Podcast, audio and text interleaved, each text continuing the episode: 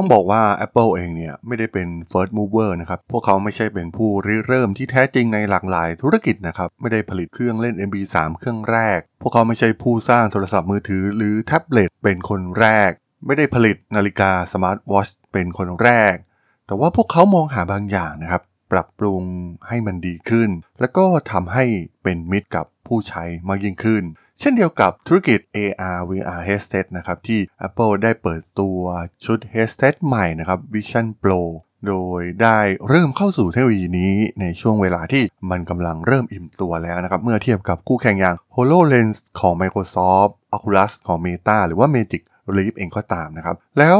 เรื่องราวน่าสนใจนะครับว่า Apple เองเนี่ยจะสร้างจุดเปลี่ยนในธุรกิจนี้เหมือนที่พวกเขาเคยประสบความสำเร็จมาแล้วในหลาย ๆ ครั้งได้หรือไม่นะครับ ไปรับฟังกันได้เลยครับผม You are listening to Geek Forever podcast.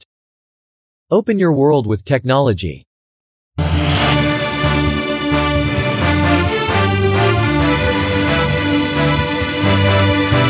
This is Geek Daily. วัสดีครับ ผมดนทราดนจากดนบล็อกนะครับ และนี่คือรายการกิ๊กเดลี่นะครับ รายการที่มาอัปเดตข่าวสารวงการธุรกิจ เทคโนโลยีและวิทยาศาสตร์ใหม่ ๆ ที่มีความน่าสนใจนะครับ ประเด็นร้อนในวันนี้คงหลีกหนี้ไม่พ้นข่าวใหญ่ที่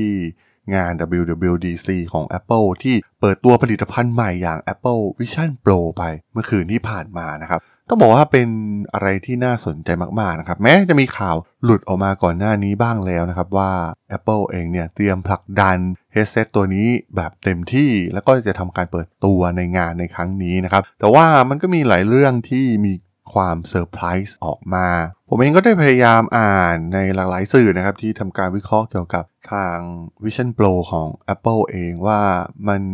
จะส่งผลกระทบอย่างไรกับตลาดบ้างนะครับ มันหลาย ๆ ตลาดนะครับที่มีความเกี่ยวข้องกับผลิตภัณฑ์ใหม่ตัวนี้เอง โลกของ Metaverse เองหรือว่าเรื่องของ AR VR เกม รวมถึงคอนเทนต์ต่าง ๆ นะครับ มันค่อนข้างที่จะมีผลเกี่ยวข้องเป็นอย่างมาก รวมถึงเหล่านักพัฒนานะครับที่มีตัว OS ตัวใหม่ออกมา ซึ่งนั่นก็คือ Vision OS นั่นเองนะครับที่ แน่นอนว่ามันก็มีโอกเปิดโอกาสใหม่ๆ ให้กับเหล่านักพัฒนาทั่วโลกนะครับ เมื่อผลิตภัณฑ์มันพร้อมที่จะออกมาในช่วงต้นปีหน้าเนี่ย แต่ว่าด้วยปัญหาเรื่องราคาที่เปิดตัวออกมาราคาค่อนข้างสูงนะครับ ราคาอยู่ที่ประมาณ 1 2 0 0 0 0 บาทเลยทีเดียว ซึ่งการเปิดตัว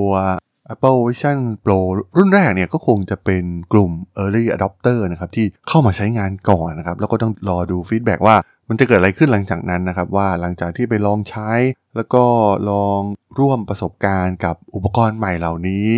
รวมถึง Ecosystem ทั้งหมดนะครับที่ Apple พยายามที่จะสร้างมันขึ้นมาใหม่นะครับใน OS ตัวใหม่ รวมถึงแอปต่างๆนะครับที่จะมีเกิดขึ้นในตัวอุปกรณ์ใหม่ตัวนี้ ซึ่งอย่างที่กล่าวไปในข้างต้นนะครับว่า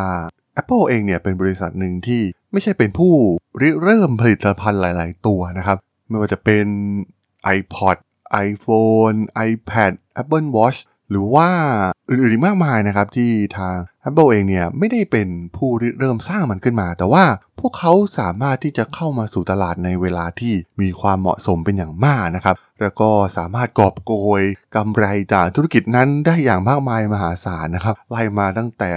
iPhone โอ้โหยอดขายมาจนถึงตอนนี้เนี่ยเรียกได้ว่ากลายเป็นรายได้หลักของ Apple มาจวบจนถึงทุกวันนี้เลยก็ว่าได้นะครับ iPad ก็เป็นแท็บเล็ตที่ขายดีที่สุดในโลก Apple Watch เองเนี่ยก็กลายเป็นนาฬิกาสมาร์ทวอชที่มียอดขายสูงที่สุดในโลกนะครับ เราเห็นได้ว่า ทุกผลิตภัณฑ์ของ Apple เองเนี่ยแม้แต่ออกมาในภายหลังนะครับ แต่ว่าถูกคิดวิเคราะห์ทุกอย่างไว้อย่างถี่ถ้วนแล้วนะครับ แล้วก็มีการปรับมุมมอง ปรับการใช้งานของ User ให้ดียิ่งขึ้นนะครับ ก่อนที่จะมีการปล่อยผลิตภัณฑ์ตัวหนึ่งออกมา ซึ่งแน่นอนนะครับว่าตัวผลิตภัณฑ์ใหม่อย่าง Vision Pro ก็คือกลยุทธ์เดียวกันนะครับ กับที่ Apple เคยทำมาตลอด และ หากย้อนกลับไปมองผลิตภัณฑ์ใหญ่ ๆ นะครับ ที่ทาง Apple เปิดตัวออกมา แทบจะไม่มีผลิตภัณฑ์ใดเลยที่ล้มเหลวนะครับ ซึ่งลองไปไล่เทียบกับบริษัทเทคโนโลยียักษ์ใหญ่อื่นๆเนี่ยจะพบว่าก็จะมีส่วนที่ล้มเหลวอยู่บ้างนะครับ ผสมผสานกันไปกับโปรดักที่ประสบความสำเร็จทางเมตาเองนะครับที่ออกออกลัสมาตั้งนานแล้วนะครับ แต่ว่าก็ยังไม่ประสบความสำเร็จเลยนะครับในธุรกิจนี้โลกที่ เป็น Horizon World ที่ทาง Mark Zuckerberg เนี่ยจินตนาการว่าทุกคนเนี่ยจะเข้าไปอยู่ในโลกนั้นเนี่ยมันก็ดูเหมือนว่ามันจะกลายเป็นดินแดนรกร้างไปซะแล้วนะครับ แล้วก็วิสัยทัศน์ใหม่ของ Meta เองเนี่ยตอนนี้ก็กำลังมุ่งไปสู่โลกของ AI อย่างชัดเจนมากยิ่งขึ้น มันก็ถือว่าไม่ค่อยประสบความสำเร็จเท่าไหร่นักนะครับสำหรับผลิตภัณฑ์ของ Oculus หรือทาง Google เองเนี่ยก็เคยสร้างผลิตภัณฑ์นำร่องมาตั้งแต่ยุคเป็น 10 ปีมาแล้วนะครับ อย่าง Google Glass เอง ซึ่งตอนนั้นเนี่ยทุกสิ่งทุกอย่างมันยังไม่ถึงเวลาของมันนะครับ มันดูเป็นอุปกรณ์ที่ล้ำสมัยจนเกินไป แล้วก็มันก็ไม่ได้รับผลตอบรับที่ดีพอจากกลุ่มผู้บริโภคหรือแม้กระทั่ง HoloLens ของ Microsoft เองก็ตามนะครับ มันก็จะมีการใช้งานใน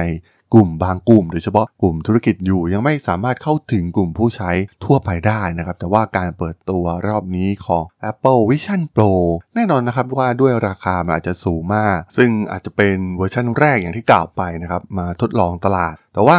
ถ้าทำราคามาสักครึ่งหนึ่งประมาณ 50,000 ซึ่งราคาเท่าๆกับ iPhone เนี่ยผมว่ายอดขายกระฉูดแน่นอนนะครับ ขนาด iPhone ราคาอัพขึ้นไป เรื่อยๆเนี่ยก็ยังยอดขายไม่ลดลงไปเลยด้วยซ้ำนะครับ ซึ่งในอนาคตเนี่ยมันก็มีโอกาสที่ผลิตภัณฑ์ใหม่ของ Apple ตัวนี้เนี่ยจะเข้าสู่ตลาด mass ได้เช่นเดียวกันนะครับ ก็ต้องมาดูว่าตัวเวอร์ชันแรกที่ ปล่อยออกมา แล้วก็ feedback มันจะเป็นอย่างไรบ้างนะครับ แต่ว่าเท่าที่ดูการดีไซน์ ecosystem ทั้งหมดรวมถึงการดีไซน์ UI UX ผลิตภัณฑ์เนี่ยเรียกได้ว่า Apple เองเนี่ยถือว่าเข้าใจ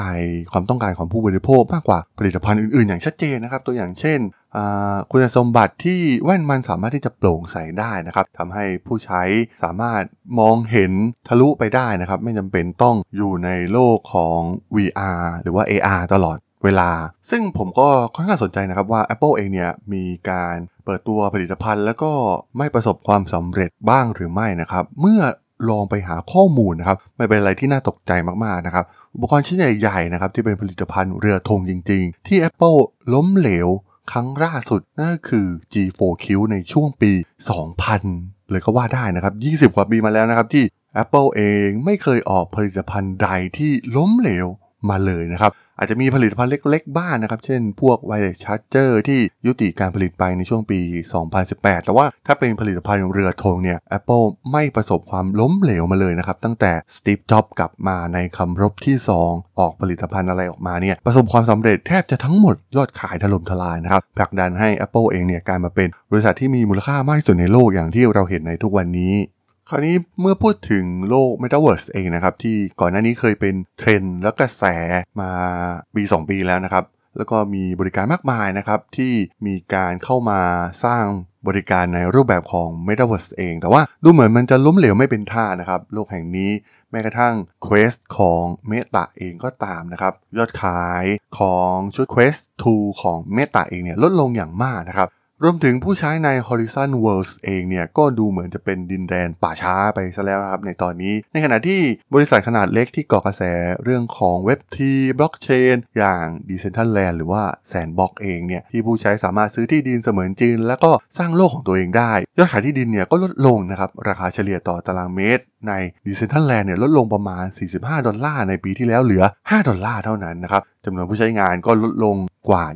25% และดูเหมือนตัว Vision Pro ของทาง Apple เองเนี่ยก็ไม่ได้เน้นโลกของ VR สักเท่าไหร่นักนะครับ ซึ่งมันอาจจะเป็นประสบการณ์ที่น้อยคนที่อยากจะเข้าไปแบบเต็มรูปแบบขนาดนั้นนะครับ แต่ว่าดูเหมือนว่า Apple เองเนี่ยจะโฟกัสไปที่เทคโนโลยีอย่าง AR มากกว่านะครับที่สามารถควบคุมด้วยตามือ หรือว่าเสียงของผู้ใช้นะครับมี interface รูปแบบ 3 มิติแบบเต็มรูปแบบนะครับซึ่งแน่นอนว่าเทคโนโลยีเหล่านี้เนี่ยสามารถรวมเข้ากับอีโคซิสเต็มของทั้งแอป เกม และเทคโนโลยีของ Apple ได้เป็นอย่างดีนะครับ เพราะฉะนั้นเราคงไม่ได้เห็นโลก Metaverse อย่างที่หลายๆ คนฝันไว้นะครับ แต่ว่ามันจะเป็นอุปกรณ์ที่มาใช้ร่วมกับ Ecosystem ของ Apple เป็นหลักนั่นเองนะครับมันคงไม่ใช่โลกแบบ Horizon Worlds เองที่ทางเมตาสร้างขึ้นมานะครับ ตรงนั้นเนี่ยมันดูเป็นโลกเพ้อฝันซะมากกว่านะครับ แล้วก็ยากที่จะเข้าสู่กระแสแมสให้ผู้ใช้ส่วนใหญ่เนี่ยเข้ามาใช้ได้จริง ๆ นั่นเองนะครับ เรียกได้ว่าการเปิดตัวรอบนี้ของ Vision Pro เนี่ยถือว่าน่าสนใจนะครับเป็นจังหวะที่ทามมิ่งดีมากๆนะครับเทคโนโลยีหลาย ๆ อย่างเนี่ยมันก็เริ่มพร้อมนะครับฝั่ง Developer เองเนี่ยก็เริ่มมีองค์ความรู้ในด้านเทคโนโลยีนี้เพิ่มมากขึ้นกว่าเมื่อก่อนนะครับทำให้ต่อไปเนี่ยเราอาจจะเห็นแอป Third Party ออกมาเยอะมากๆนะครับคล้ายๆ กับสิ่งที่เกิดขึ้นใน App Store ของ iPhone นั่นเองนะครับ ซึ่งมันอาจจะเป็นตลาดขนาดใหญ่อีกแห่งหนึ่งนะครับ ที่จะผลักดัน Apple ให้เติบโตอย่างต่อเนื่อง แล้วก็ไม่มีใครที่จะสามารถที่จะมาล้มพวกเขาได้ง่ายๆ ในเร็ววันนี้ ได้อย่างแน่นอนนั่นเองครับผมสำหรับเรื่องราวของ Apple Vision Pro ใน EP นี้ผมก็ต้องขอจบไว้เพียงเท่านี้ก่อนนะครับสำหรับเพื่อนๆที่สนใจเรื่องราวทางธุรกิจ เทคโนโลยีและวิทยาศาสตร์ใหม่ๆ ที่มีความน่าสนใจก็สามารถติดตามมาได้นะครับ ทางช่อง Geek Forever Podcast ตอนนี้ก็มีอยู่ในแพลตฟอร์มหลักๆ ทั้ง Podbean Apple Podcast Google Podcast Spotify YouTube แล้วก็จะมีการอัปโหลดลงแพลตฟอร์ม Blockdit ในทุกๆ ตอนอยู่แล้วด้วยนะครับ ถ้ายังไงก็ฝากกด Follow ฝากกด Subscribe กันด้วยนะครับ แล้วก็ยังมีช่องทางหนึ่งในส่วนของ Line add ที่ a t h r a d o n t h a R A D H O L สามารถแอดเข้ามาพูดคุยกันได้นะครับ ผมก็จะส่งสาระดีๆพอดแคสต์ดีๆ ให้ท่านเป็นประจำอยู่แล้วด้วยนะครับ ถ้าอย่างไงก็ฝากติดตามทางช่องทางต่างๆ กันด้วยนะครับสำหรับใน EP นี้เนี่ยผมต้องขอลากันไปก่อนนะครับ เจอกันใหม่ใน EP หน้านะครับผม สวัสดีครับ